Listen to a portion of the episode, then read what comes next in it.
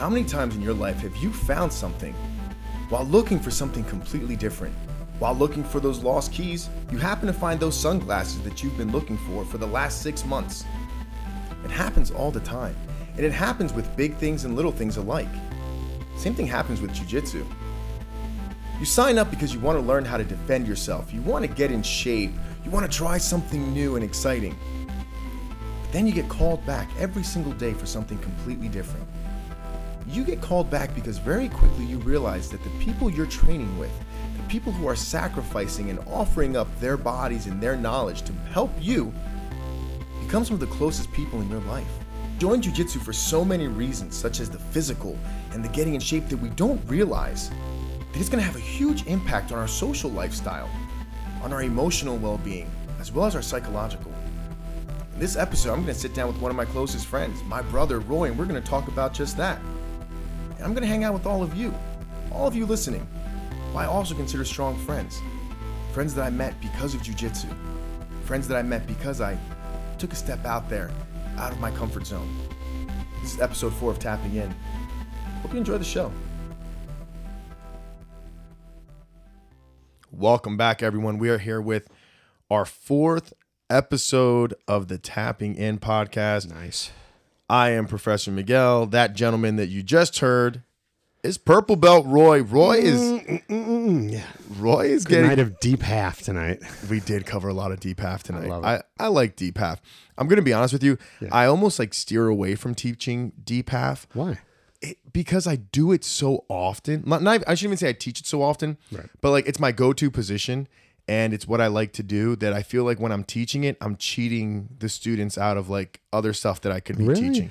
Or, you, or is it advanced? Is that what your thought is, or like what are you thinking? I don't think it's advanced. I think because when we train, I do it so often.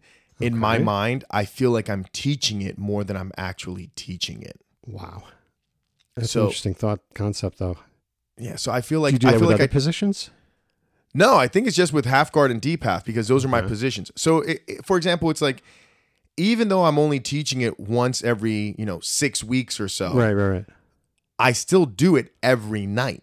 Right. I got you. I got So for me, it's almost like, oh well, I just taught this, and it's like, well, no, I didn't actually. Like we haven't done it in a while. But it's such a like a building block kind of thing. Everybody's got to have that in their arsenal. I do. I, I I think everyone does have to have that in their arsenal. I agree with that. Um, Now, you were talking with Justin. Has he not played that before? Is that the thing where he just doesn't want to try it, or he doesn't want to? so so Justin is Coach Justin. He's a purple belt and super tough, super tough. Absolutely. And you know, I, I started letting him coach a little bit, and he just took that little bit by the like he just grabbed the bull by the horns. Got really into the DVDs and the classes and taking Right, notes, right. and um, he reminds me very much. I'm going to give a I'm going to mention a name right now, Joe Dockery from uh, Kinda Bayshore. almost kind of look alike. They kind of almost look alike. I think Joe's a little Same better body looking. types. Same Uh, body type. Joe's a little better looking uh, than Justin. but uh, you know, Bayshore BJJ, Joe Dockery. Oh, my voice cracked. I'm like 14. You heard that? Uh, and the fact that they're very methodical with what they do. Yeah. Joe's got notes from like when he was a blue belt. Wow. I didn't. I didn't even take notes in high school and college. I like never. I just. I've always been. I've always been able to retain certain information. It's like my body just kind of weeds out. Like not necessary. Yeah. Not necessary. Right. Remember that. Not. Ne- you know. What was your favorite class in, in college? I'm just curious. We'll get into other stuff, but I was just So we're gonna get into the topic. So believe it or not, I when I went to college, I wanted to become a lawyer. okay. I could totally see that. I wanted to become a lawyer, and then uh, when I went when I transferred and started going to Mercer, I went into uh, exercise science. I wanted to be a gym teacher, and then I said I'm just gonna do jujitsu. Right, and we went that path. Good but you know, so Justin, you know, he he wants to. He plays a lot of half guard with the butterfly hook, and I'm trying to. I'm like, you can play deep half. He's like, oh, but now I got to learn one more thing, and I'm like, dude, you're already doing it. Yeah, you just yeah, don't realize it. But hey, that's just the way his mind is. But we got to play some deep half tonight. Um, you know, Rob Baker's back. Love Rob. I love Rob. Jeez, how do you He- not love that dude? He wants to get on the podcast, and I'm like, Rob, Like, gotta keep it like we gotta like like listen, dude. It doesn't have to be like PG or PG thirteen, but Right. it can't be like Showtime one o'clock in the morning. Like yeah, like Rob's. and he's a lawyer too. yeah, he's he's raw, man. I love that guy with all my heart and soul. But we're kind of getting into the topic we want to talk about tonight, right, Roy? Absolutely. So we're talking about all these people and you know, you know how much we care about them and we love them and all these friendships we start to develop. hmm hmm Jiu-jitsu. It's about so much more than Oh, yeah. just coming in, learning chokes, learning takedowns. Mhm. What else are you getting from this? Yeah. You know, Pete McHugh mentions it in his podcast. The tribe. Yeah. Joining that tribe. And you mentioned it in in the second episode. A bunch of times. I, I I think of what we do. If you all right, if you're a person, I don't know. Let's say you and you got the kids in the house, you got the wife there. You, you know, you don't know what to do, but you're saying, okay, do I join a church group? Do I go to the gym? Do I join a basketball league? Do I I don't know, do macrame, whatever the frig. Uh, you're not creating the deepness that I think BJJ gives you in friendships. And I speak from experience. The friendships that I've created in BJJ are just absolutely, a you know, a, a huge part of my life. And I feel like I know people. Do you do you sense like when, you know, obviously from a coaching perspective, but do you sense like you're getting a deeper level of friendship with people because of this? Hundred percent. Yeah. I don't think there's any substitute for it, and I think part of the reason is this. And I, there's a lot of reasons, and we're going to get mm-hmm. into them. Everybody comes in, they want to learn the takedowns, they want to get in shape, right? Mhm. Well, if that was the case, how come no one leaves as soon as class is over? All right. I certainly know. No, no, we're here. This is why we have a podcast because we'd already be here till eleven frig up. o'clock at night. And someone was like, just put a microphone in front of you guys and just call it a show. Right. So what happens is, you know, you take class and you are in very close proximity with someone.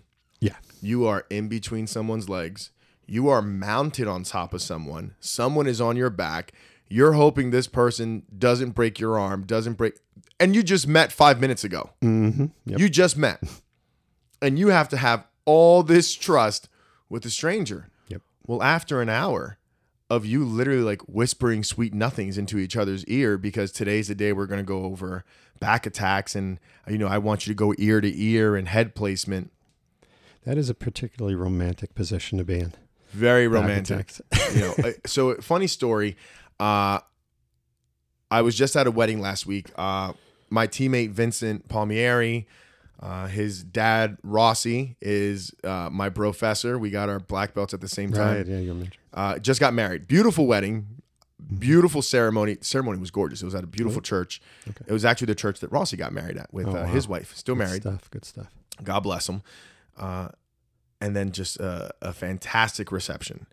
And you know, when I when I hang out with my jujitsu friends, and these are you know my the OC Ocean County BJJ Sure. guys, um, who I've been training with for years. I mean, Mm. we're talking some of those guys I've been training with 13, 14 years. Right. Right out the gate, there's no small talk, there's no fluff. I go right into just being myself Sure. and being who I am. And you know, my wife is there with me, and she's like, she's like, you just go right into it. I'm like, Steph, you got to understand something. There's no reason for fluff with these guys. Yeah. I was like, I've had my head in places underneath these guys that you know, no one's been under. Right. Uh, you know, like you know, I've got you know, I'm under their crotch, and you know, I'm grinding my leg on Mm-hmm. them, and they're doing this, and like, you, like it's going out the window. So there's no need to be, uh, you know, discreet or play coy. Right. It's gone. You learn everything about this person, and now you take it to another level. You get into fight camps with these guys or training camps with these guys. You know, we, we've had some wars, some battles. You learn a lot about someone in a fight. You learn a lot about yourself in a fight. Do that for 10 years with someone. Uh, I'll even give you something even more shallow than that. Okay. I find that I, I'm I'm not a big huggy huggy kind of guy, but I find myself when I see my buds in BJJ, I tend to go for the hug. Yeah. You know what I'm saying? It, it's it's a very very real friendship in So, that sense. you know, so w- I, I was at this wedding and I'm at the table with, you know, uh, you know, the Ocean County guys, and I've known these guys for years. But now people are like, oh, yeah, you've been training them for so long. Of course, you're Mhm. friends. You remember the first summer we were open? Yeah. We had been open for about seven months. I wanted started to. in December, and so this. So that summer was about June, July, June July. 18th. Yeah. Alan Cardella, Right. phenomenal Alan Cardella, Love him. great wife, great family, great daughters. Beautiful stuff. Opens his house us to uh, opened his house up to that? us, and we had a party at his house Right. with like fifty people, and all the wives are like, "Have you guys known each other?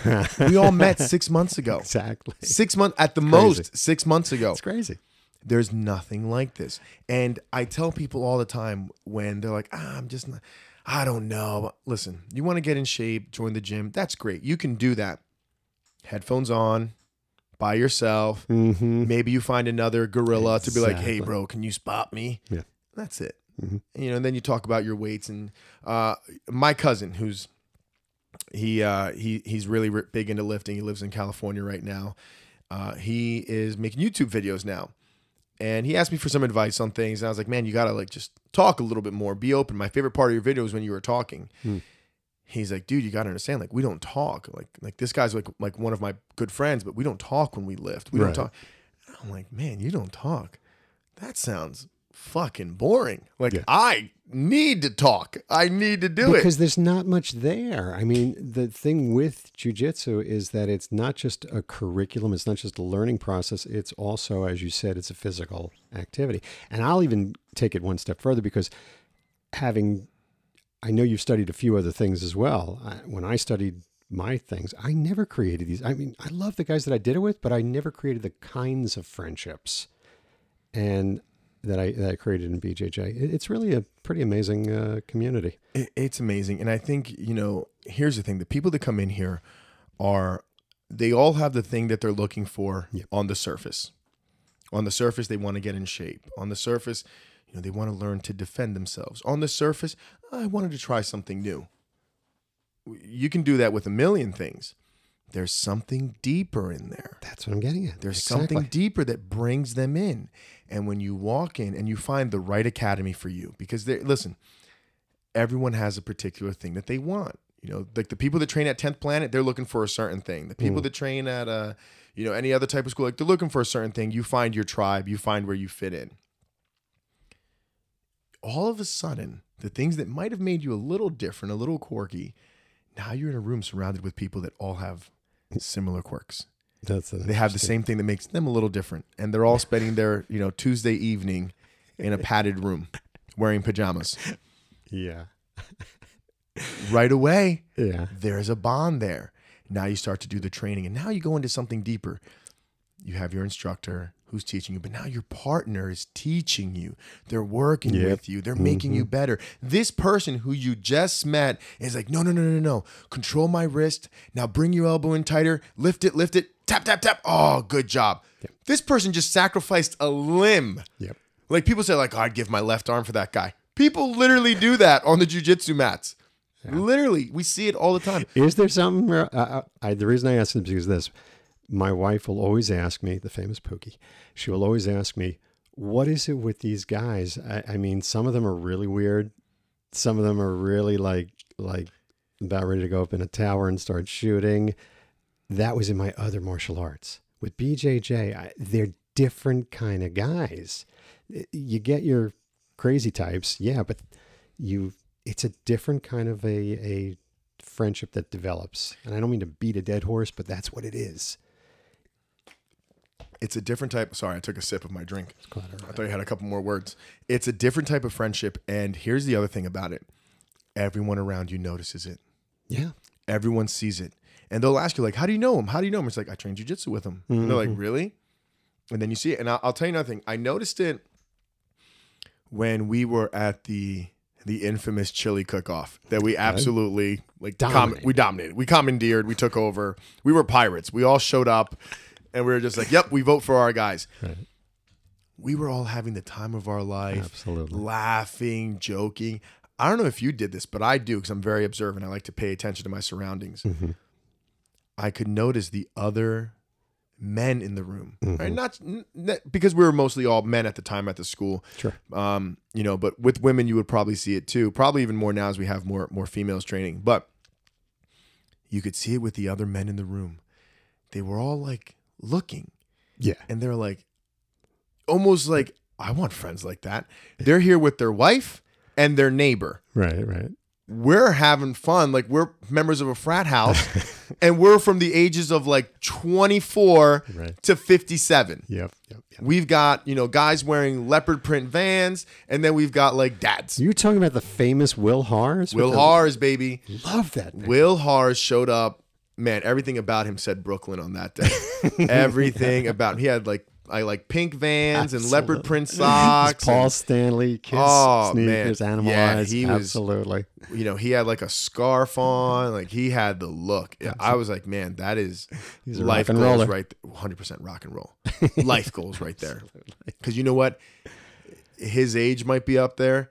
That's a fucking cool dude. Love man. that dude. So cool. Love that dude. His wife is this is a sweetheart. He's got two great kids. The whole deal. And Great kid. but Kids you- train. Kids train Oh, too. do they? Okay. Yeah, they Yeah. train.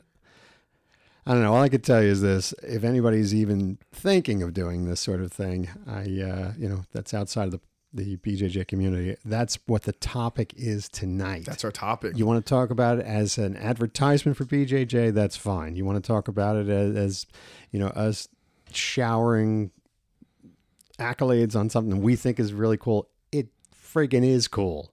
yeah. And so, towards that end, it, it's just that's what we're going to talk about tonight. And I just wanted to, we always talk about it as a community, as a tribe, as it, it's been described in many ways.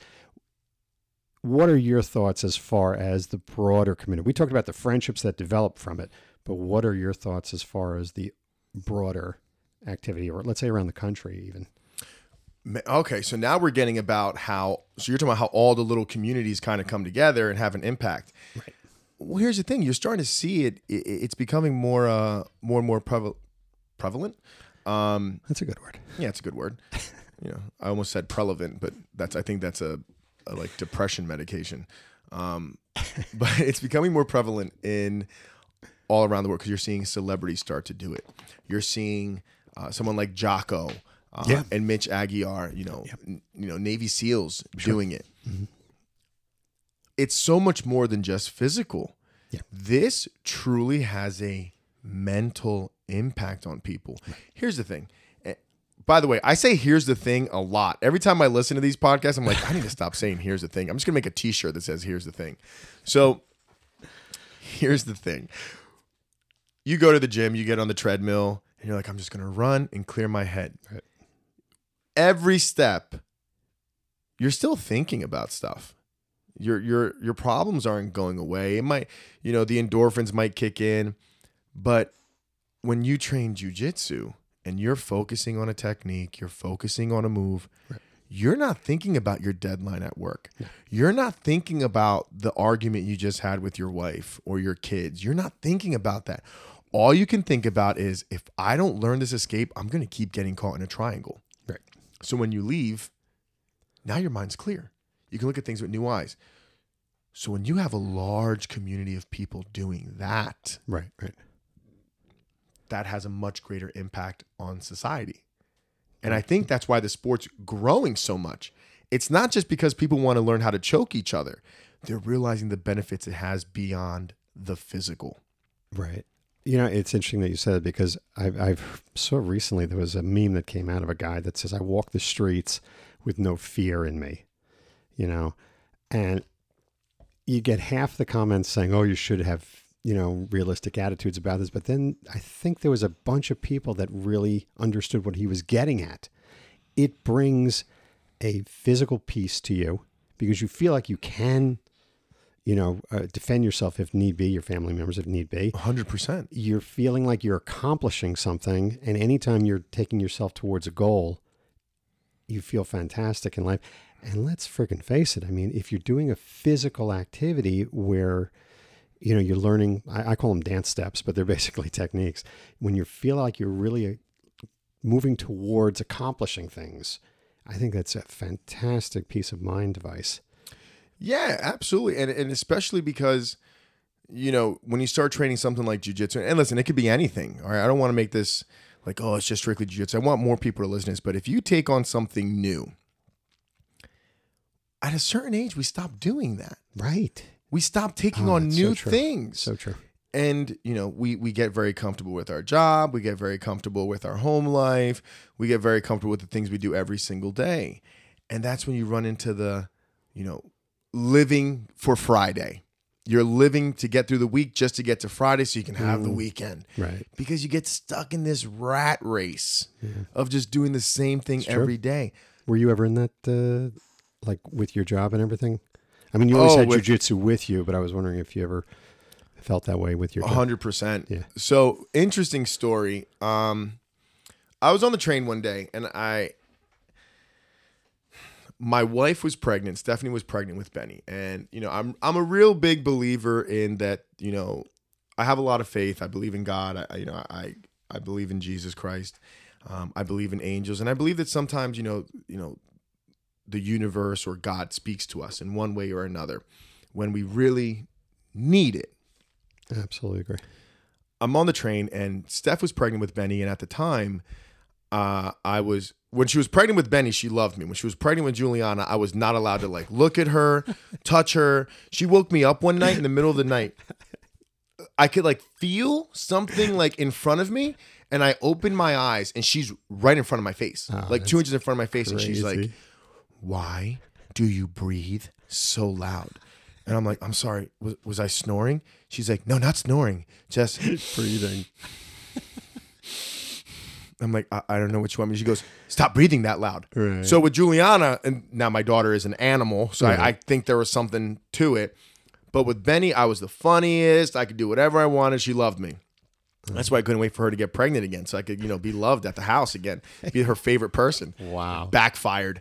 So I'm really, I really love David Bowie. Really into Bowie. Dude, too. So I used to sing a lot of David Bowie to the belly when Steph was pregnant. Uh, so I'm in the train one day and I'm just like, I'm in a rut. I'm not training.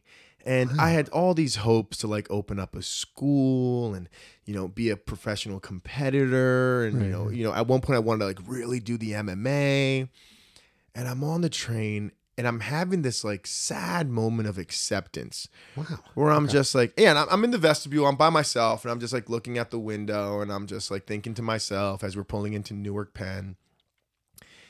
I'm like, man, like this is, this is what I'm doing. I was like, this is I I work, this is my life. I was like, everything. This is before the school? this is before the school. Oh, so Benny was not born yet. Okay. Benny was not born yet. Okay. uh, I'm like everything I did, everything I worked, all the training sessions, it it didn't really get me to anything. I'm just here on the train. And then I'm like, you know what? It's not a bad life. I can provide for my family. Right, I'm right. doing well for myself. But like something in me was just sad because it's like, man, like nothing. Like I'm not doing anything physical with my life. Yeah. I'm like all that like like it just took me nowhere. Hmm.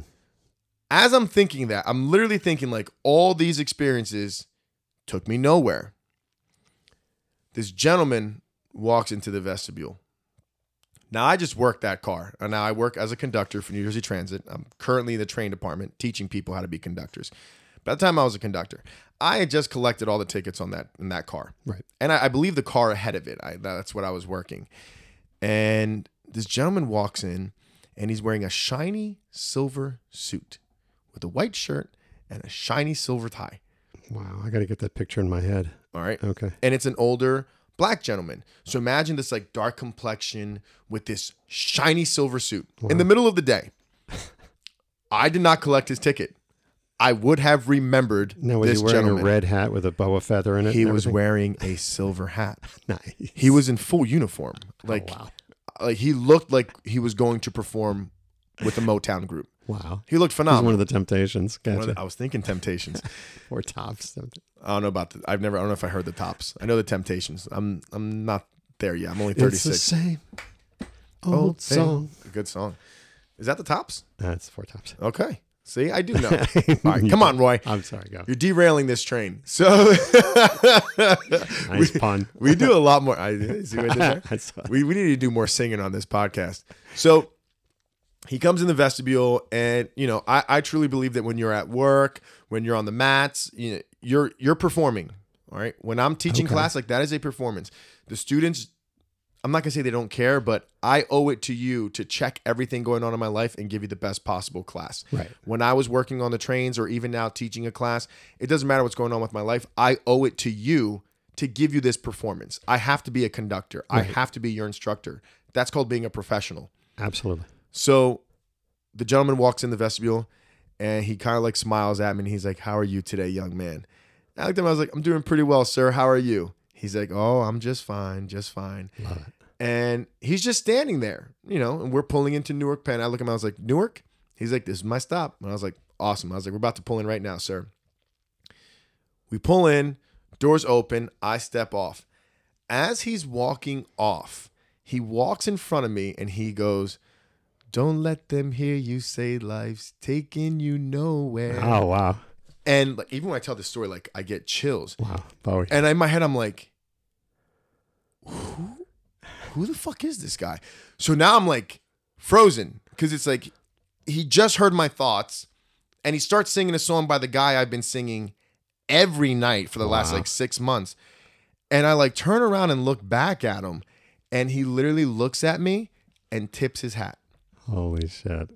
And I was like, what the fuck was that? No, if he would have said rebel, rebel, your face is a mess, I would have been like completely So, but but he said now funny thing is after that line the next word in the song is angel Yeah.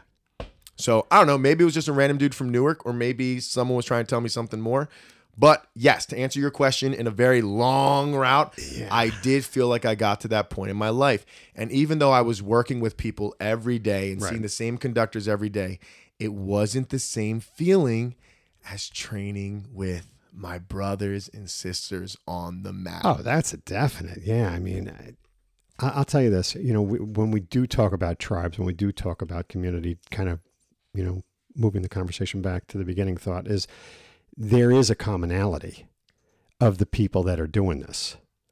And when you see people walking through, like I'm looking right here at a person that just signed his paperwork, uh, there something is in him that's somewhat in common with what he is seeing on the mat, or he wants to be a part of that. Can you speak to that when you see a person that's just signing, you know, their uh, their paperwork here to join the class? Do you see a particular commonality? Yeah, there's always something there. And here's the thing not everyone's going to make it. That's the unfortunate truth. Yeah. Uh, I think it used to be 3%. Now it's down to 2%. 2% of people that train jujitsu actually make it to black belt. Really? That's a low It's a low number. I also think it's It's because high so bar, many more number. people are starting to train that the That could be, failure yeah. rate becomes higher as well. okay. Um, So you can see that they want something. I could always see it. Mm. Right. And then it just becomes a matter of is this the right path for them? Is this the right route for them? And it might not be. It might not be. But I do see everyone it, they're looking for something. Yeah. And they'll tell like I really want to get in shape and in my head I'm like I don't think that's what it is. There's something in you that you're you're looking to satisfy. Right. That's what I'm There's getting- a I wanted to void you want to fill Yeah. and sometimes you don't even know what it is. Mm-hmm. But when you start training or you take up something new or you put yourself out there, you can figure it out what it is. That's an interesting point. Maybe that's the commonality. You're putting yourself out there. You know you're going to learn techniques. You know you're going to get tougher. You know you, you know you're going to, you know, kind of aspire to be the badass. But there's an interesting point as far as your personality type.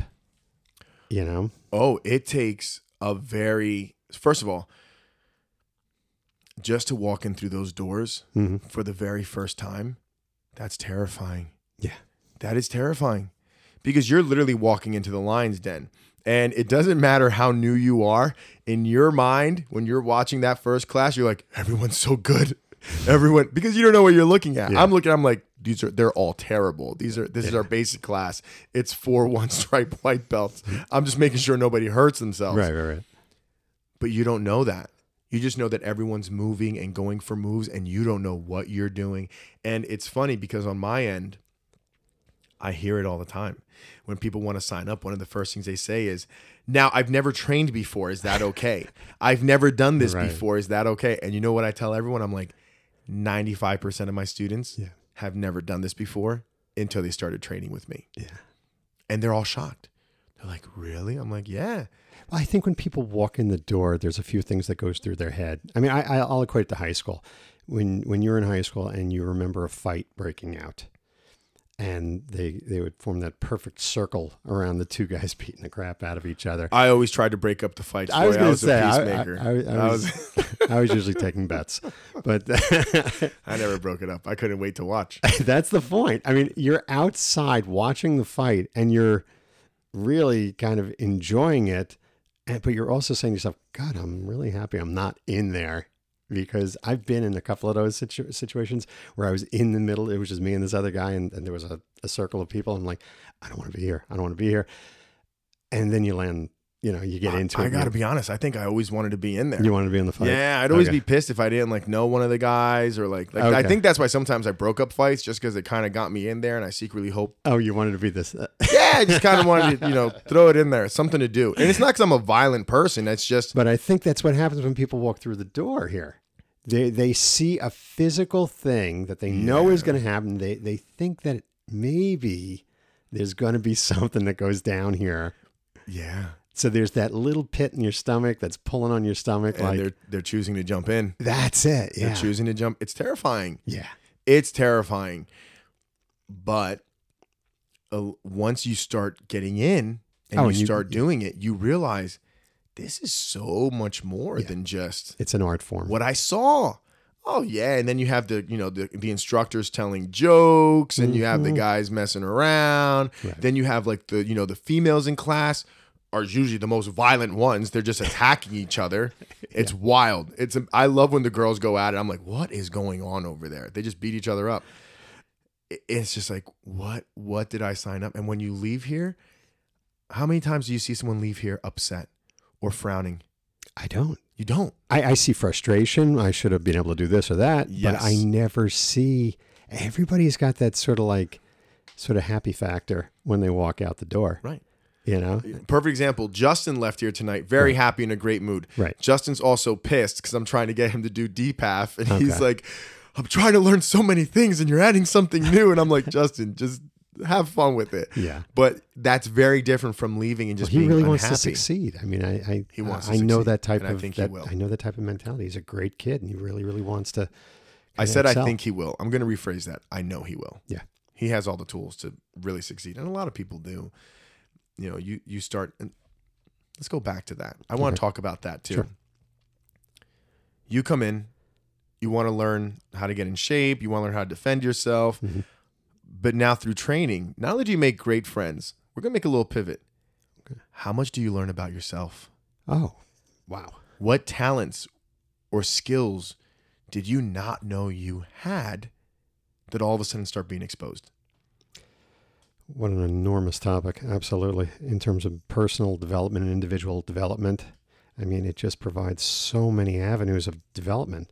Because I, I'll give you the first phase of del- development that I see. I was I was rolling with uh, uh, Gavin tonight. Great kid. Like I think he's been in it at a month. You know, he's been here about a month. Yeah. and strong, you know that that kind of thing. But he's realizing that it's just so much there. But if he just takes baby steps and he smiles when he learns that baby step, it was just great hanging out with a kid like that. Yeah, and, and you know it's funny because when people first start, uh, I love this question: How long until you start getting good? Yeah. I'm like, I've been doing this 15 years. I'm still trying to get good at this. I'm Yeah. still trying to be like okay at this. But there's levels to it, and you have to understand that it's like anything else in life; it, it never ends. You're constantly learning. Does your personality change as you get better at it? I want to say yes and no. I think sometimes it exposes a little bit more about yourself. Right. Uh, I think everyone, and here's the thing you go through phases, right? Mhm. When you're a white belt, you're just trying to survive. You're a blue belt. Now you're starting to learn some things. Well, you have that humility as a white belt, or you better get that humility as a white belt. I feel like white belts are like the, the youngest sibling who's like, one day I'm going to be big and you're all you always gonna talk about it. Gordon saying that. Oh yeah, Gordon was the best. Eh, So when Gordon was a white belt, early blue belt, we all knew we're talking about Gordon Ryan, the king, King Ryan. Uh, the self-proclaimed king, by the way, he gave himself that nickname. So he, I, we all knew he had potential to do something great, not just good, but truly great. There was something already different. And people ask me, what was it? What was it? I can't explain it. it there was just something about him that was different. Mm.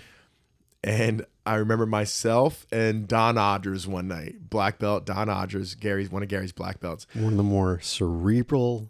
Oh, he's so smart. I mean, and he breaks the techniques oh, yeah. down so well and he's I I love Don Odgers. Don I haven't seen Don in maybe like 2 years. yeah, I'll see him and it'll be like we never skipped a beat. Like that's you- great again dude. I loved you- when he the bonds you develop on the Yeah, mat. Absolutely. So we like just took turns back to back rounds. You know, I went with Gordon. He was like 15, 16 at the time. I beat him up for a little bit. And then Don beat him up for a little bit. And Gordon stood up in the middle of like a round and he's like, Get it in now, boys. Because once I get good, you're all fucked. And Don and I were laughing our asses off, in part because we knew he was telling the truth. Mm-hmm. And we knew that, like, hey, until that day happens, we're going to get it in. And now it's just, Yeah, I mean, it's not even, off the charts. It's not even fun. He's the king of Austin. It's not even fun. Listen, the last time he was here training, he just kept passing my guard side to side. He was doing his, you know, his little his, his new passing that he's doing, and I'm talking about like it's a six minute round, and he's just going one side. I got a shrimp to recover. Then he just cuts to the other side. I'm shrimping. Exhausting. I'm doing this for five minutes, and he looks down. He goes, "Yup." Your abs are going to be sore tomorrow. And in my head, I was like, I can't breathe anymore. And I was so mad, but I refused to stop because I wasn't going to give him that. I was like, I'll just die and cramp up all day tomorrow. But tonight, like, I'm just going to recover as many times as I can. Why'd you just go from side to side? He literally played with me like when you dangle a string in front of a cat and the cat keeps pawing like a laser, and just that's what he was doing. I saw him doing that on a video with Georges St. Pierre. He was doing the same thing. Well, that's why I love watching his uh his DVD, My My Evolution. My evolution, your revolution. Yeah, because he's doing this in ADCC, and he's like he's calling out big name guys like what he should have done is this, but he doesn't because he sucks. And I'm like, how did you like how did you get? I'm not gonna say who he was talking about because Right. I, like I'm not gonna put it on the person that way, but Gordon can say it. Yeah. But it's just like man, like he's doing this to everyone, Yeah. to everyone. I'm not gonna feel that bad about it. Nah. But um, I mean, you got to the X level with him, but he had that that sort of sort of look in the eye at as a white belt 15 year old, and that's what I'm getting at. You know, some of these guys just realize they know they got to be the nail. I know we bring that up a lot, but you gotta bring that humility factor into your personality. listen, and I mean, we're talking about Gordon. This is hands down probably the the greatest no gi grappler of all time. Mm-hmm. And I, I'm, I'm listen. These are my friends. I'm not trying to name drop, but these are these are my friends. Garry Tonon was the same way. Hmm. These guys worked hard, and they had no problem getting beat up, working bad positions. Gary will literally put himself in a fully locked armbar to start a round and get it ripped five times. Yeah. And then someone can be like, yeah, I armbarred Garry Tonon. Did you? Or did you just make his armbar defense that much better? Because now, when he's in a match and he gets in a fully locked armbar, it's not the first time he's been there. Comfortable. He's comfortable. He's comfortable being uncomfortable. That's an interesting point because like we were like we talk about with the white belts, I think a couple of podcasts ago, that is a really important thing to get comfortable with. You know. So if you talk about the community as a commonality, I think one of the commonalities within the community is people have that humility because they've been, you know, Right. You've been- pressured. You've been, there. been under And- pressure. and, and this goes back to your original question, which was, does your personality change? Yeah. I think at white belt, you know, you're you're getting beat up. You're the nail. Nothing's going your way. Then you get to blue belt. You start putting things together a little Right. bit. You know, now you start feeding on the white belts, and then you get to purple belt. And when you get to purple belt, now you've gone through the phase where, as a blue belt, you got to kind of taste success against other blue belts and other and white belts and now you get to purple belt and you know just just prying on the younger belts it doesn't mean as much as it used to. Right. You want them to get better. You want to work your techniques. You want to get really clean because now at purple belt, you want to start being able to use this on brown belts and black belts. Right. You want to start you want to start seeing that progression. Instead of just looking down, now you're looking up. You're oh. looking at the top of the mountain now. And when you pull off a move against one of these upper belts as a purple, it feels great. feels freaking great. And then you know what happens?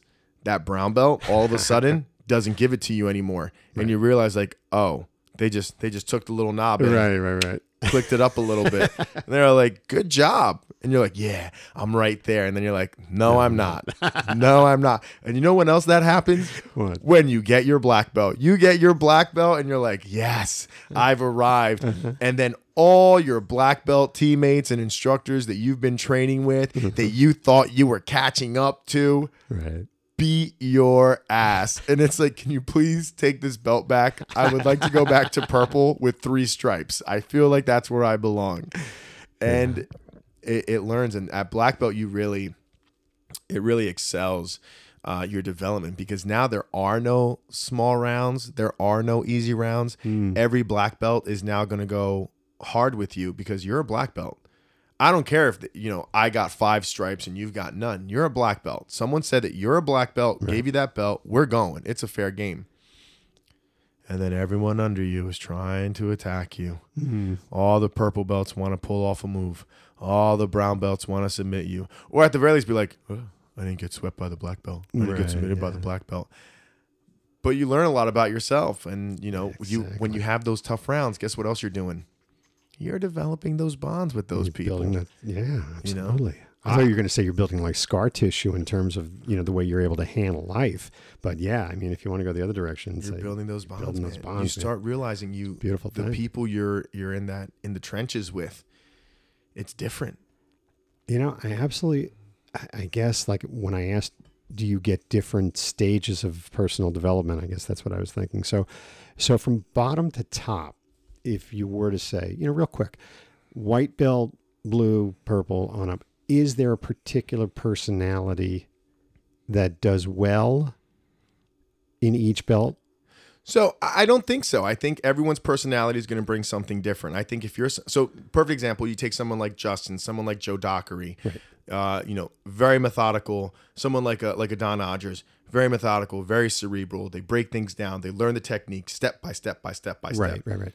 That person's going to excel. I'm not like that. That's not my style.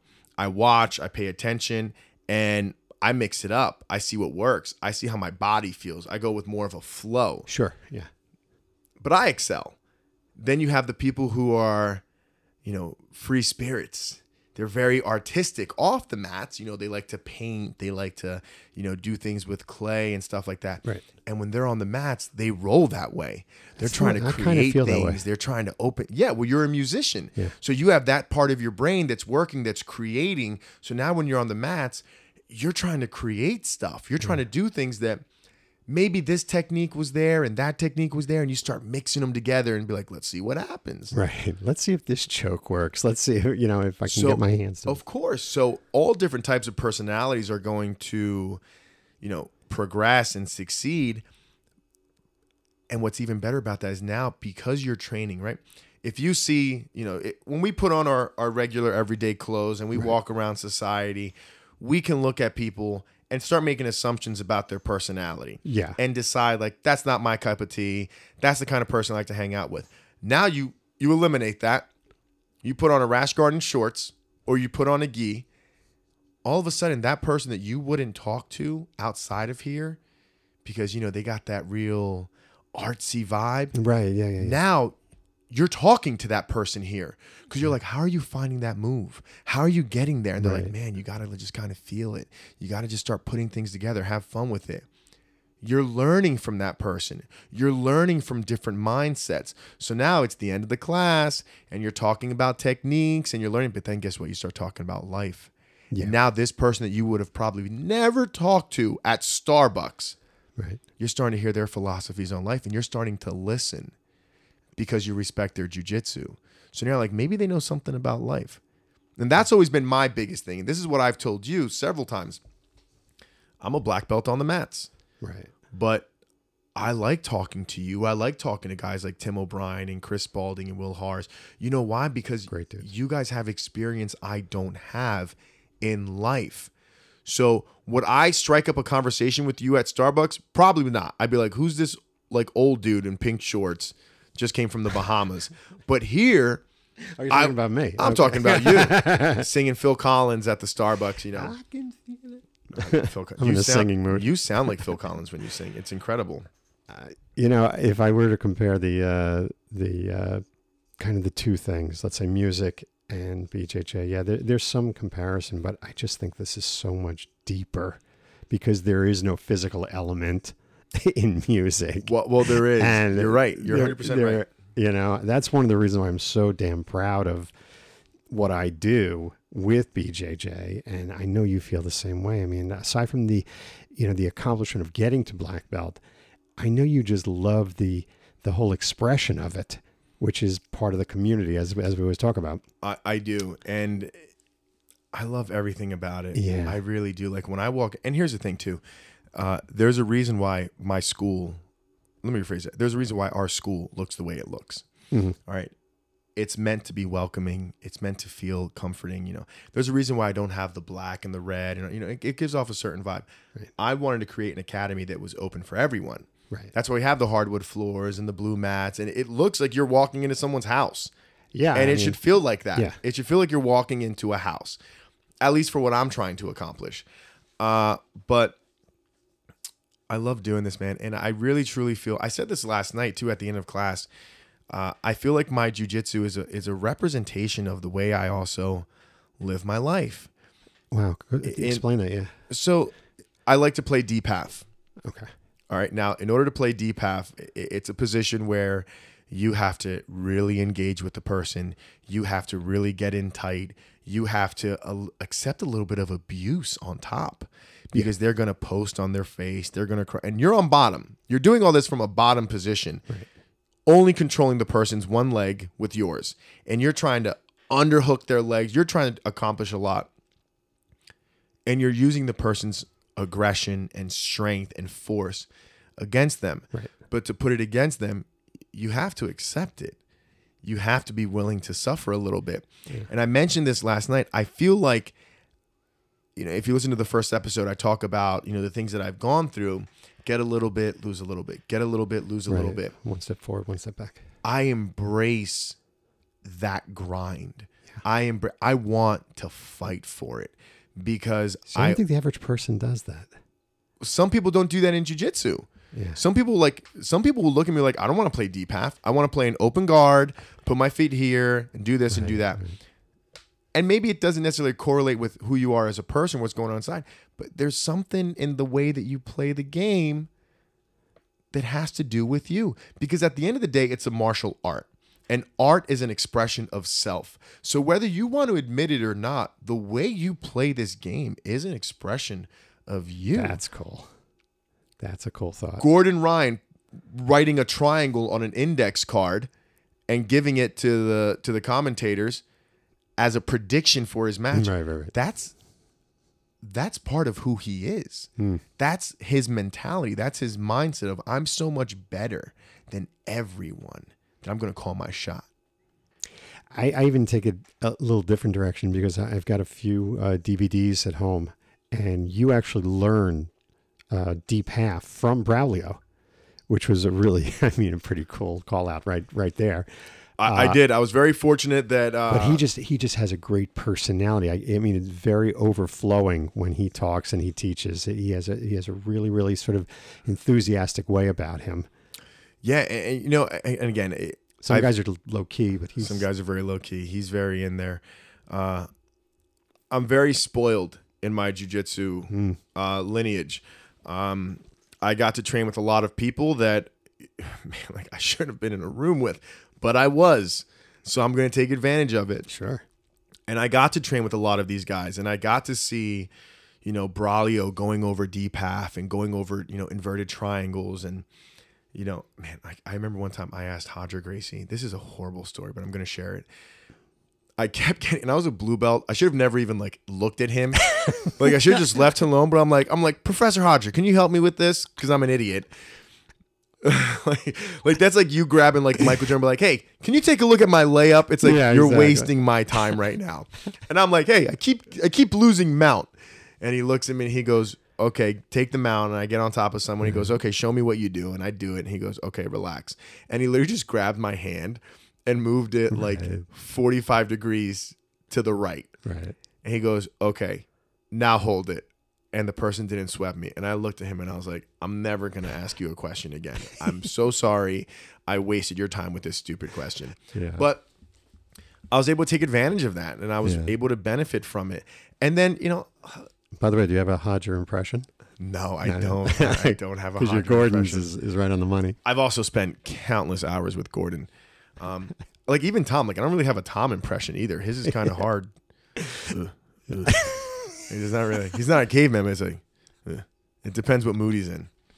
It depends what mood he's in. But uh, Well, your your uh, your Brazilian accent is is fantastic.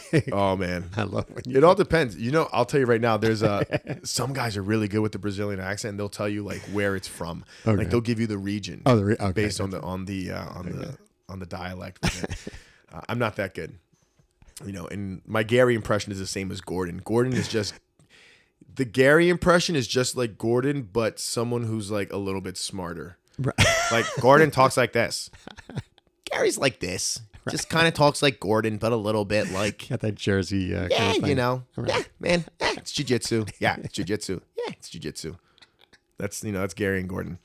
Uh, you know, but uh, so I used to do. Man, I love this guy. May he rest in peace, Big Gord. I used to do a Big Gord impression all This the is time. uh, Gordon's dad. Gordon's dad, Right. Big Gord, Big G. Uh, I had I had a banana cream uh Chobani yogurt the other day and I took a picture of it and I sent it to Gordon. I was like, this one's for Big Gord, bro. You like He's that stuff? I love that guy. He he loved him. He passed away uh, last year. Uh, he was I really enjoyed him as a human being. He just that guy didn't give a shit who was around. He Mm. was himself 24 hours a day.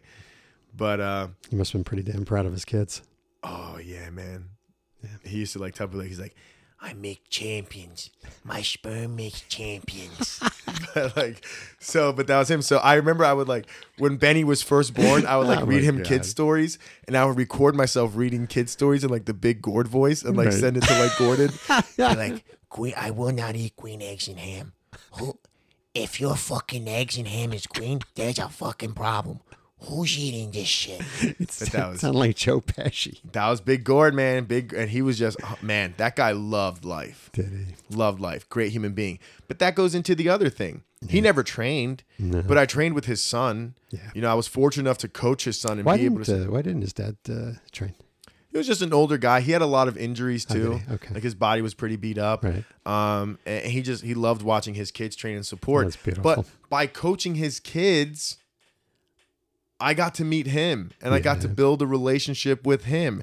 And you know, I got to build a relationship with Tom's dad, who Yeah, passed away. unfortunately also passed away. But he was an incredible human being, you know, and I, and I and you build relationships with your teammates, uh, you know, kids and spouses Yeah. and relatives. You start to develop these bonds, Mm-hmm. and it's a mutual respect because they understand how important you are Right. to their loved one It's because so of what true. we do on the mats. So true. So true. And, and you're there at all these important moments in their lives and you know this and yes, that. yes. And they're at they're at your important moments. Like I had at my wedding, I had Gordon, Gary, Right. Tom. You know, Gordon caught the garter at my wedding. He was 17 years old. Um, you know, my my daughter's baptism. You know, Carlos was there. Gary was there. Right. And like I'm always like, hey guys, like you know, thanks for coming. I'm sorry I invited you to this thing. They're like, nah, man, it's good. Yeah. You know, they got a mimosa station. It's pretty good. I'll give you a funny story. It's like we're planning our uh, we we're having 35th wedding anniversary, and we're going to have a party in in January. We're going to renew the vows, the whole thing. And I'm thinking of who to invite, and it's like a decent amount. Let's call it almost two thirds are BJJ guys. Yeah. because I feel so s- strongly about my relationships with them. You know, I got a bunch of musician types coming, but uh, I'm really. But here's the funny thing: I go to I go to Pookie. I said, "Who are you inviting?" She's like, Well, I like your BJJ guys too, so I want to kind of horn in on those relationships. Yeah, it's it becomes tough on the spouses. So to to go on that note, when I Steph planned a surprise 30th birthday party for me, which was 6 years ago. I can't believe it. Listen, I was watching Varsity Blues last night. okay. It was Good the movie. final scene, final scene. And Steph is talking to me about something important. And I'm like, babe, I don't mean to be rude. I need you to be quiet right now. Because Jonathan Moxon is about to get me fucking amped. And I'm going to run through a wall. Let's play the next 24 minutes for the next 24 minutes. Yeah. Let's go out there and play like gods for the Oh, next yeah. half. Oh, let's fucking go, bro. The hair on the back of the neck stands Oh, up. I'm ready. And then that movie ended. I changed the channel, and it was the final scene of Eight Mile, where I know oh, you don't like Eminem, but Nah, B that was a good Rabbit. B Rabbit just killed it. And I was like, I told Steph, I was like, I'm gonna be up all night now. Yeah. I'm fired up. I had to run around I the call block. those I call those moments in movies superhero moments. It, it's like Oh, you don't see those kind of like like I don't know if you remember the, uh, the Superman uh, movie where he catches the plane on the baseball Yes. field. I Yeah. mean, that's a superhero, moment. moment, And he gets man. right on the plane. And he goes, "Now just remember, everybody, you know, air, air flight is still the safest way you can go. well, my 30th birthday was six years ago. I'm watching Varsity Blues. Right. I'm like, man, when did this movie come out? 1999. Oh yeah, That movie came out 22 years ago. that was, I was like, Van Der Beek. Vanderbeek. Yeah, yeah. Jonathan Moxon. And Paul Walker was in that too. All right, okay. You know what's funny? Paul Walker's character like destroys his knee, and that's the end of his career. And his dad's all like, "But the the scholarship to Florida State." I'm telling Steph, I'm like, you know, if he did that today, that kid would be playing next year. no doubt. Yeah. They'd redshirt him, and he'd be good to go in two years. Like Yeah. that's how far. I t- uh, man, but that's 22 years ago. Yeah. But Steph's throwing my surprise 30th birthday. hmm And when we're done, you know, I'm like, babe, this was great. She really got me too. She's like, do you know how hard it was to make your list? I'm like, why? She goes, I wanted to invite so many of your friends, Right. but I had 50 jujitsu people.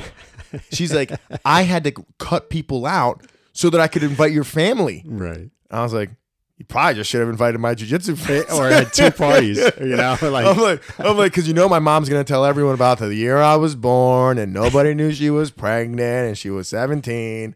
My birthday is Mary Lou's time to shine. My mom's name is Mary ah, Lou. that's like my beautiful. birthday is like you know, at from like 6 p.m. to 7:30. We just stop celebrating my birth and give Mary Lou the spotlight, so she can tell everyone about that phenomenal day in her life where she gave birth. that was me. the big day for her. I mean, Oh my god, I hear about it every year. And like it's funny, like when new people come around and they're like, "Oh my god, this is a fascinating story." I'm like, "It's not." I'm like, "Do you want me to tell you the story? I'll reenact it for you." I told everyone it was appendicitis, and lo and behold, it was a six pound, ten ounce appendicitis. I'm like, "Oh god, Mary Lou." I get like smaller and smaller every year too. Yeah, I get smaller and smaller. But the delivery gets worse and worse. But but my mom never says my birth story ever. oh man. By the way, my mom sounds like the nanny.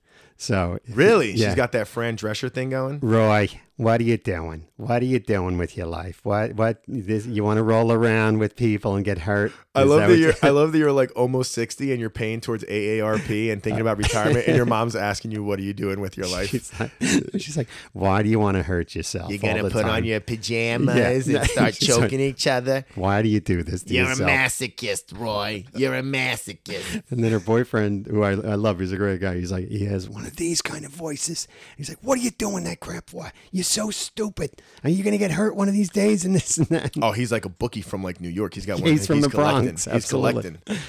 AC, all right. He's That's collecting. Yeah. That's amazing. But but now look at this. So like we we met training jujitsu, rolling around every night. Mm-hmm. Now we're doing a podcast. We talk about each other's like we talk about our spouses, about our parents. Like how many people would you have these conversations with at work? That's the point. You you create a much deeper kind of thing. Yeah, you know, listen, I've had friends from work and, and this and that, but there was always that sort of limitation unless I invited them into my life or they invited me into their life.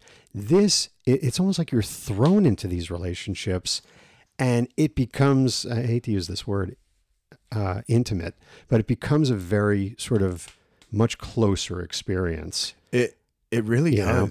And it happens so much faster. Yeah. Listen, I've got people that I work with who I, I've known for eight years Mm-hmm. and incredible people. Love them to death. I, I haven't really invited them to my house yet. I haven't really been to Yeah. their house. There's like a limitation. Like you clock out, and you're like, see you later, Steve. But then there's the people here where it's like, you know, you finish a class, it's 8:30 at night. You're like, you guys want to go get something to eat? Yeah. And it's like, sure, let's go. Because you want it to keep going because that filter's been removed. Mm-hmm. It's gone. There is no getting to know you. I just spent an hour with you sweating on top of me. Right, right, right, right. I know, like, I know what your balls smell like. There's no secrets at this point. That's what I mean by being intimate. it's, there's, listen, let's not sugarcoat it. right. You get mounted triangle, There's ball. there's balls in your face. Absolutely. I dude, I remember I tapped one time to a mounted triangle. Uh-huh. Uh, this was back in the day when Georges St. Pierre made wearing like the Under Armour shorts Yep, popular. Yep, yep. Well, before they started making like you know a lot of companies were making Vale Tudo shorts. A lot of guys were just wearing Under Armour underwear, and one person mounted triangled me in just the Under Armour What's that brand you love? huh? What's that brand you love? Thigh huggers. Thigh huggers, baby. Shout out to thigh huggers. Skies out, thighs out. I love them. Four, five inch bangers. Nice. And I got Tom wearing those things. He loves them. Dude, I wear those thigh huggers all What's the his time. go-to design? I'm curious. Hmm? What's his go-to design? The thigh hugger guy or Tom? No, Tom's. Oh, dude, he's got all types of Oh, designs. okay. Yeah, he's got like the camouflage ones. He's Right, got. right, I got I him the uh the fuck COVID ones. Yeah. Uh, I really like my go to is the is the bright pink tiger stripe ones. Yep. I got matching sunglasses for those too. I wore those in Costa Rica with Tom. And like I, I show up to lunch and I'm wearing the tiger stripe thigh huggers and I'm wearing the tiger stripe pit viper sunglasses from the 80s. Mm-hmm. And Tom looks at me, he's like, So this is real life right now. and I look at him, I'm like, Yes. And now keep in mind, like I also like cut my hair a little different for that trip and I put like the little lines on the side. Oh yeah, you're Tom's rocking like- the '80s, baby. Tom's like, let me ask you something. He goes, what what what brought this on? And I'm like, dude, a year ago, I almost lost everything. I'm fucking living. I'm living it, and I'm living it large. Yeah, he looks at me and goes, I like it. but it's like, man, it was a but wild. he doesn't year. have. I mean, let's face it. Out of all the people that you kind of like came around with, I mean, you kind of naturally express that way. You know what I'm saying? Like you have a creative side to you as well. I mean, nobody talks like you. Nobody. Uh, you know, Well, I mean, here's the thing, though, Roy. If you would have trained with me 10 years ago, I, I was very quiet. I didn't always come out this way. Wow. Just because I always knew that I had a lot to say. And I felt like if I said it, people would be like, you need to shut the fuck up. you're not quite there yet, And- boy. Well, and that's the thing too. It's like I'm a white belt, I'm a blue belt. What am I really gonna say? But then once I started finding my groove, and really like what made me comfortable is the more time I started spending with Tom Right. and hearing the things that he was saying and his philosophies on things, I started realizing like, you know what? I I vibe with this guy. Yeah, Aside from an- jujitsu- that's an interesting point. Too. Aside from jujitsu, like I I directly relate with what he's saying. I like what he's saying. This is how I feel. right. So then I started opening up to Tom, and Tom and I have had some very deep conversations. Sure. Some of my favorite conversations I've had with Tom. Um, you know, not I'm not going to give the details of it, but I remember there was one one conversation we had where, you know, we talk about spirituality and things like that. And, you know, you know, you know, we were. It might have been the trip where I got my black belt, and we're like hanging out on the balcony, looking at the sun setting in Costa Rica, and he's like, you know, what are your thoughts on this? And I was so open with my faith and my spirituality, but I felt that way because he's so open about his. Sure. And then, you know, on top of it, so now we're we're talking about how we feel about things, but we have those we're on the mats beating each other up. Right. Like I can trust you to cross face me, but I can't tell you how I feel about angels and God. Like I Sure. can't talk about that. But it's but that's part of the deeper the deeper relationships the deeper friendships I, you know it, it's funny uh having studied other martial arts do you get the sense that there is that in other like like, with football i mean I, I didn't play it at the level that you played at but i didn't develop the friendships you know, You know? it's it's funny you say that maybe it's the pads maybe it's the the different types of mentality i mean so here's the thing. I there are people that I played football with in high school right that I never became friends with. right You know, during the game, during practice, you know, you do something well, we'll celebrate, we'll bang heads, but when the game's over, yeah I'm not hanging out with you. I I did have when I played on the offensive line in high school, I will say that those guys I Those built guys a are very tight. Strong yeah, bond yeah, with. Yeah. Because you got to really trust each other and depend each other. Like if you mess up, now I'm I'm gonna get look bad, and I need to know that we're all on the same page. And I became very close with, you know, the guy that lined up right next to me. That was like he became my best friend. And it's funny because on the other side, our left tackle became very close with the left guard because they were together on that side. So you start developing your little bonds. But You have to it be was coordinated though on the offensive line. That's another thing. You you're all in that same sort of you've got to work Goal, together. yeah. You've got to be able to shift and make calls and you Mhm. know talk out loud and really like be vocal with things. Um, like people don't realize this. Like it's not a secret when you play football. Like that that person is literally saying like I've got this guy. I'm on this guy. So now that defensive player knows you're blocking them. It's not a secret. That's what we're doing. And if we do it right, it's going to execute. It's just the way it is. I had a coach tell me one time you know, being good doesn't mean that you don't say what you're doing and pull it off. Being good means you can tell the other person exactly what you're going to do and still pull it off. and do it anyway. Right. And that's what I love about jujitsu too. Yeah. You know what certain people are going to play. You know what they're going to go for. Mm. Can you stop it Right. or can you not? Everybody knows I'm going to play half guard when I'm here. Everybody knows I'm going to play deep half. Stop it. Yeah, and you know what I do when guys can't stop it at the end of the round? I tell them what to do to try to stop it. It's only uh, going to make me better. Yeah. It's only going to make you better. Yeah. And then you develop a trust. You know, trust is another great word to define this whole thing because you really do trust your training partners. I, I, I mean, you know, even something like an armbar, for instance, there is a certain aspect of trusting at a certain point, not to, you know, hyperextend somebody's elbow or, or their arm there. And you really do have to trust that because a to. lot of times you're not tapping in training Right. you know And and, like, you, like you always say listen you signed the waiver you know for for competing that's not you know what we're talking about we're talking about when you're training though When you're training in the class. Yeah. And again, you know, you sign the waiver, you know what you're going for. But, you know, you start finding your flow, you start going, and, Sure. and things happen. Injuries are going to happen. This is a combat sport at the end of the day. But to the other side of that, Uh-huh. when people are training and someone gets hurt, how upset does the other person get that they accidentally hurt someone or that Oh, someone yeah. got hurt while they were training? wow. It- it- it's the worst feeling in the world. It happened tonight. Two guys were training, and uh, Pat Lee went for a sweep. Now, I, I think he was going against Justin. So he, he gets the sweep on Justin, but when Justin falls, Justin goes, ah. Immediately, I could see it in Pat's eye. He goes, "Oh my God, was it your knee? Was it your knee? Yeah, Are yeah. you that freak out? Because it's like, please don't tell me I hurt you. Yeah. Please don't tell me I hurt you." And then you know, Justin was like, "No, you, need my balls." And I was like, "Man, I'm so glad you got kneed in the balls because if that was your Yeah. knee, Oh, yeah. my heart breaks. It's like, Yeah. oh no, because you know, like you you grow that empathy for someone. absolutely Like like their pain is your pain. When you see one of your teammates, especially if you feel like you caused it well, you see it even with competition. How many times do coaches and teammates say, "I get more nervous watching my teammates go than when I do it"? yeah one of the nice things i do i am seeing in mma these days maybe it's the uh I, I seem to recall like Lyoto Machida being the first guy to really kind of do this is that he or no maybe it was Anderson. After they'd knock their their opponent out they'd go over to the guy. You know what I'm saying? And to me that's such a nice moment of sportsmanship you know? Yeah, or you can take that too far though. Yeah I mean You can be I've Tom, who literally knocked a guy out and then cradled him like a baby afterwards. and like when the guy woke up, Tom was like, "Shh, it's okay, man.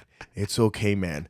I'm here for you, brother." It's like you just killed this guy. that same kind of like intimacy that we both laid our fucking souls on the out there. line, and it, it's an incredible thing. Well, it's also that recognition of like, yeah, like I knocked you out. Yeah, I submitted you, but guess what?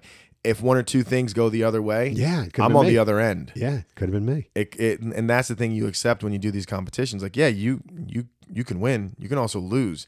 And even when you win, it could have gone the other way. Yeah. You're one mistake away from getting your leg ripped. You're one mistake away from giving up the armbar. Mm-hmm. You overextend or you let your elbow come away from your body a little bit. That's Yep. it. It's over. Yep, exactly. So let me. Uh, we don't have that much time left here, but uh, this wonderful thing of BJJ. How do you see it growing? This this culture. How do you like? Give me five years from now, ten years from now. Give me your crystal ball. I, I- I think here's what I think is going to happen. I In- think uh, but in terms of the culture, in terms of the culture. Yeah. So it's going to be one of two things. The sport has to grow and then the culture is going to follow. Right. The sport has to grow first. More people have to learn about it. I think with ONE FC, what they're planning on doing about starting grappling matches and putting it on live TV Right. in America, I think that's going to make people very aware to it. It's going to make people more open to it. Right. Right. Because right now, when people think jujitsu, the people that don't know think MMA. They think Right. UFC. They think Royce Gracie in the gi, you know, catching elbows to the face just to get a triangle. But if they can actually watch no gi grappling Hmm. or gi grappling, jujitsu, submission grappling, now it's open to more people. And what happens when you have more people doing something? You have more minds Right. doing it. That's going to help the evolution of the sport. That's going to make the techniques grow. That's going to make the sport get better, faster. You're going to see the younger generations. I see it already at tournaments where these blue belts are looking like a purple or brown belt from 10, 12 years Right, ago. Right. But now that's what that does to the sport. Whose mind is it going to spark? Whose spirit is it going to spark? Someone who says, I love this because of what it can do for people. Right. And that's how you start changing the culture. I think the culture is going to be you're going to have a lot more people doing it. It's going to be more acceptable where mm-hmm. people aren't going to say I have to get in shape before I come in or I'm too old for to start right now. People are going to realize this is for everyone. Give it a try. Watch how this changes your life. Forget about the physical. Forget about the self-defense. Watch how this makes you a better person. Watch how this makes you more attentive to all types of details. Watch how this clears your mind so when you're home and your wife starts talking, you can pay attention to her hmm. because you cleared your mind. Watch how it makes people more open to talking to other people, understanding different points of views That- because you're talking to all different walks of life on these mats. Yeah. That's another great thing. Yeah. I mean, you get all types that walk in here. You have no idea what anyone does for I a living. I don't see enough here. Jewish people out there, but whatever. There's a ton in here. You don't realize it. They're here. They're No, here, Roy. It's me and Will. Yeah, I see them sneaking in the matzo ball soup in the winter. Nobody ever asked me if I want some. I'll take some matzo ball soup. Dude, I my my wife is making some. I will bring you a, a nice quart of it. I'll take some matzo ball soup, Roy. I'm going to hold that to you now. I, I promise. I, I, I give you my word. My What word movie is- are we going to go see this Christmas? Uh, well, hang on. I have one of the, I have one of the point here. I think one of the, the main growing aspects of this thing. I was having this discussion with my uh, with a friend of mine who's a ex wrestler. okay. I see this as the next step for wrestlers because a lot of times when they graduated high school, they graduated college, there is no next step for wrestlers. Yeah. There is no call it softball league if Well, you there's will. MMA. There is, but not many guys want to get their face beat in that way. That's the big thing. Who wants to get punched in the face? Exactly. This is the natural extension for wrestlers when they want to, you know, feel that competition vibe again. Yeah. A perfect example. We got Manny in here, Coach Manny and Coach Max. Yeah. You know, they wrestled at Montgomery High School. Uh, Manny had the opportunity to go wrestle in college, and he just didn't. He didn't want to wrestle in Right, college. Yeah. But he started realizing Because there's no future to it. I mean, either you got the Olympics or you got, you know, professional wrestling, which is, you know, a whole different uh, it's a whole different avenue. Yeah. And that you need personality. right. You need to be able to act. Like it takes. It's not easy being a pro wrestler. Absolutely agree. There's a lot that goes into it. Manny got in here, started realizing, like, wait a minute, there's this is these a guys are natural getting paid? extension of my wrestling hundred percent. And now, and and then you just start learning jujitsu, Right. and you mix it with what you already have, Yeah. And now it's that's the evolution of the sport. Yeah.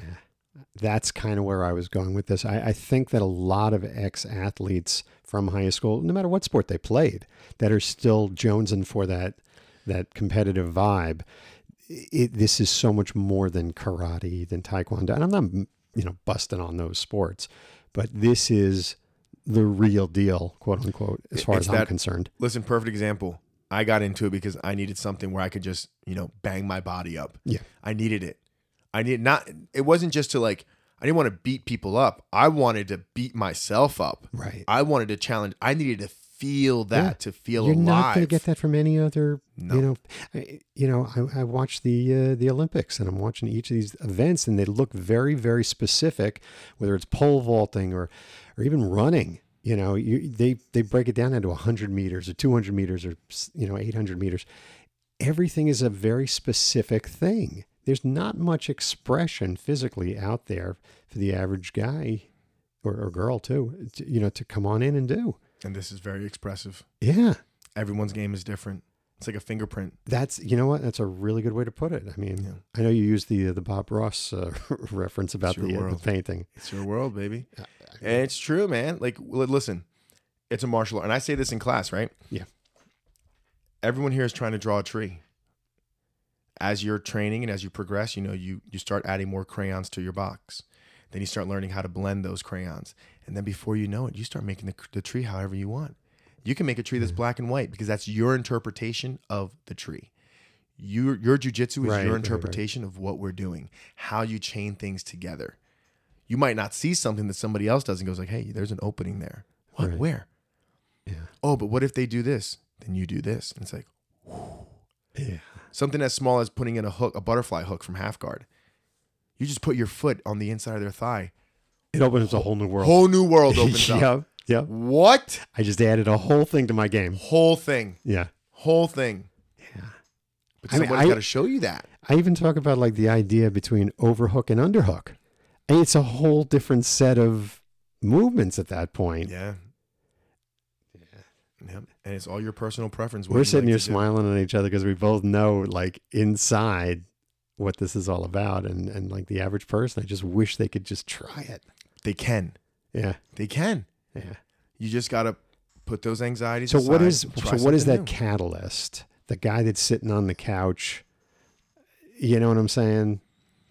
Because he's probably a little afraid too. And, and, you know, Of course they are. Yeah. We, that's what we talked about. We talked about this in a couple episodes. I think it's that fear of not knowing and knowing you're going to be an amateur at something again. yeah, Because here's the thing. This is why I think it's it's so much easier for like, and you're seeing a, a big a, a change, a wave of that 18 to 24 year old Yeah. who's starting to train. It's a little bit easier for them No because they've they're going from being a student to being a student. Yeah. You know, yeah. they're not too far natural removed. segue. But now, what if you're 35 to 40 years old? Right. 45 years old. You graduated high school or college 20 years ago. You got your job. You've been doing your job. You're good Mm-hmm. at it. You're not learning anything new. Maybe they want you to learn Microsoft Excel. Okay. I'll take a two hour course and figure it out. Yeah. This is something where you're literally like, I don't know anything. Yeah. I don't know how to tie my belt. I don't know what the uniform is. That's very scary for people Yep. to go back to being that green, that new, especially because you forget how to be new. And nobody wants to get hurt at that at that age. That's a Yeah, big thing. get hurt. When That's I'm- why you got to find the right school. You got to find what suits you. That's an interesting point too. As far as the cultures that the schools are pushing, I think a lot of the schools you mentioned before when you went to when you were coaching at the competition that all of the coaches there seem like good guys. Yeah. You know, for the most part. Yep. And I think they're all trying to instill that BJJ camaraderie, that BJJ culture into their schools. So that's the culture we were talking about. And I think that's what's going to happen more.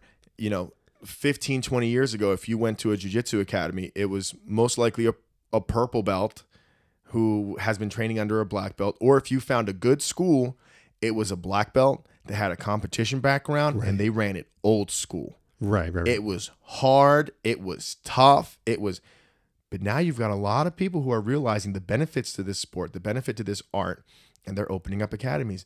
And they might not be competitors. yeah. They might not be, you know, those those hard guys. They might just be people that really love the sport and want to share it with someone yeah. and create that community to, to give the benefits of it. Right. And I think we all we got to support that. But if you're thinking about joining a jiu-jitsu school, I'm telling everyone, it's like anything else. Go visit schools. Take those free trial classes. Try it out. Don't buy mm-hmm. the first pair of shoes you buy. When people come here and they're like, "Well, I was thinking about looking at other schools." I tell them like, "Go. Go for it. Yeah. Go look at them. I'll even tell you where to look." Right. You know, I get messages from people all the time like, "Hey, I live in this area, you know, can you recommend a school?" Absolutely.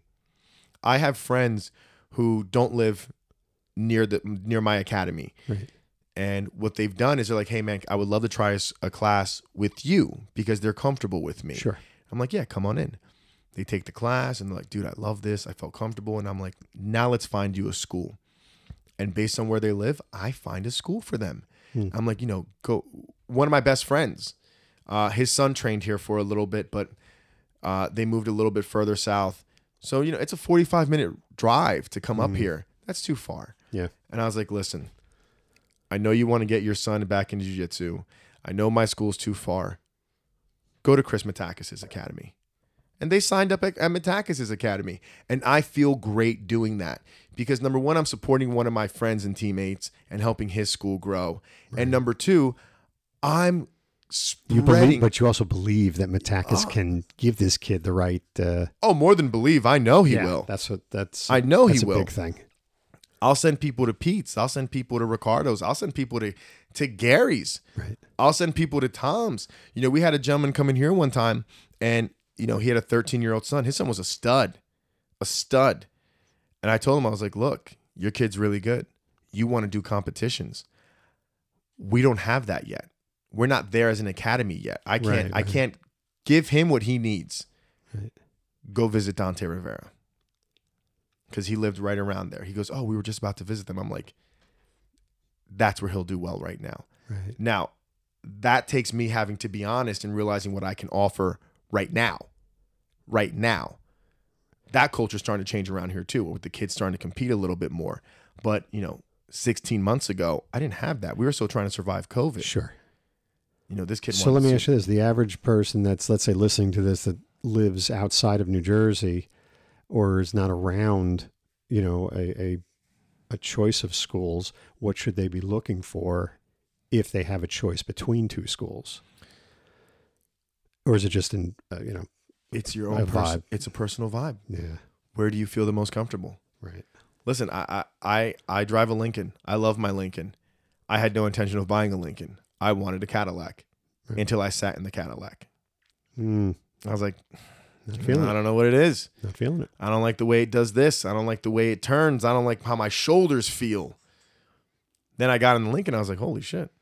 This I really feels- like this. Yeah, I still love that car. do? I love my car.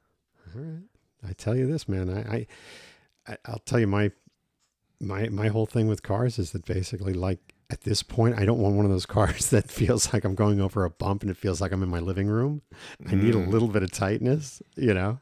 So, anyway, we're coming to the end of this thing, and, and people had said they want to know a little bit more about you on a personal level. So I'm just going to hit you with a quick question. Give Oh, me your man. three top comedy movies. Go. My three top. How are we even getting into that? Three top comedy movies. Give me your. You want to see one of these three comedy movies? Go. All right, I'll put it to you this way: if it, if these movies are on, I'm not changing the channel. Okay. go. Number one, Tenacious D and the Pick of I Destiny. can't believe you said that. I've, ne- I've never seen that movie. I always go by it. You got to watch it. It's that good. I can't I love stand it. Jack Black. It's what this I is. just. here's the thing. He looks like the kind of guy who'd want a forearm right. You know what's head. funny? I had a friend who told me the same thing. He goes, "I don't like Jack Black." Yeah. I'm like, "You don't like Jack Black in the movies you've seen. Right. Jack Black in Tenacious D, that's Jack Black. Okay. That's a different Jack Black. That is me. Jack Black singing and rocking and rolling, and it is a musical, and All it's right. got Is it better than School of Rock? Hundred, way better than School of Rock. Okay. Dude, this movie's got this movie's got Dio in the first five right, minutes okay. singing rock. All right. I'm there. All right. I will watch that. You gotta watch it. I will. I've never Tenacious D and the Pick of. All right, Destiny. I get it. Number two. I'm really surprised with that pick, by the way. Uh, I really love uh, the Life Aquatic. Wow. I Holy do. shit. Was that Wes Anderson? Uh, it- who's in it? It's uh, Bill Murray. Bill Murray. Exactly. The Life Aquatic with Steve Zissou. Well, you're really pulling out really I- surprising I picks. love that movie because it's. I love movies where like I'm not like. Ha, ha, ha, ha. I like where I can just watch it and be like, that's fucking funny. Oh, I get Like, you. like I like that dry humor. I got you. Uh I just watched this movie two nights ago. Which one? Best in Show. Oh, that's a great one. It's a great one. Yeah. It's a bunch of people with at a dog show. The, the characters. I love those show. those movies crack me up. You know why? Because there's a sense of reality in them. Right, right. Like there's like that's real. You see these people Yeah. in you see the- in that movie it's about a dog show. yeah. those dog owners are no different than the wrestling dads, Right. than the little league dads, than the mom, you know, the the the moms who are what are they called, like the the little Miss like perfect, little Miss Sunshine Yeah. type shit. The Karen types. Oh my god. It's just people that are obsessed with making this thing that has no input being perfect. That's amazing. I, those, I, I- never would have figured those three movies. those are my top three. I mean, obviously, I'm gonna. I like movies like. uh I mean, like Airplane, Blazing Saddles. No, I uh, don't like those older ones. Oh my! That's your generation. I guess so, but it's Yeah. like I haven't seen a great comedy in such a long time. That's why I like those. Like you know those those uh those dry humor ones. Yeah. You know, I love like those movies that are like those indie ones. Did you ever see Spinal Tap though? Those are the guys. I don't want to say show. no, but yes, that's one of those movies where it's like I know I'm gonna watch it. I know I'm gonna Well, that's the best it. in show people. I, it's the best in show people. Yeah. I'm, I just haven't watched it yet, but I know I'll love it. you would. But yeah, I like You those would. dry humor movies. I do. But I also like. I don't like the ones that are like blatantly funny. Like that's just it's too corny. I'll tell you one thing, and uh, I do like Forty Year Old Virgin. that's a great one. Know? Any any of those like uh, I forget the guy's last name, Todd something or other. He, he made all these movies. But anyway, uh, what I'm saying is that uh, it, I'm just surprised at, the, at those facts. I would have thought it would have been broader, but uh, what were you gonna think? You would think I would pick like Super Troopers and shit like that. I love I Super going Troopers. that. I was Don't get me wrong. I do enjoy Super Troopers, but like if Life Aquatic is on, I'm watching, watching it. it. If Best in Show is on, I'll I'm tell watching you this. it. I'll tell you this. I never saw any of those movies, and I'm going to watch them now. Tenacious D and the Pick of Destiny. I mean, that's that's number one. It's a phenomenal movie. It's it's the devil's horn turned into a guitar pick, Okay. and it gives them superpowers Okay. to just shred licks that no one else can do. You got me, brother. My friend, I enjoyed this conversation. I enjoy it, Roy. Even if we didn't have microphones, we'd be having these conversations anyway, Yes. and I'm glad people can listen in. Okay. But yeah, it was a, it was a blast. Uh, man, I, you know what? I'm gonna dedicate this. This everyone that I've trained with, that I've shared these mats with, that has impacted my life. Man, like I love all you guys, all you girls, and you know, Absolutely. you know, whether we're training or not anymore. Man, you'll always have a special place in my heart. Absolutely. That's and you only much get it through uh, BJJ. Only get it through BJJ. You know? All right, Roy. We'll edit this one. Same Cheers. time next week, guys. Talk to you later. Thank you for listening.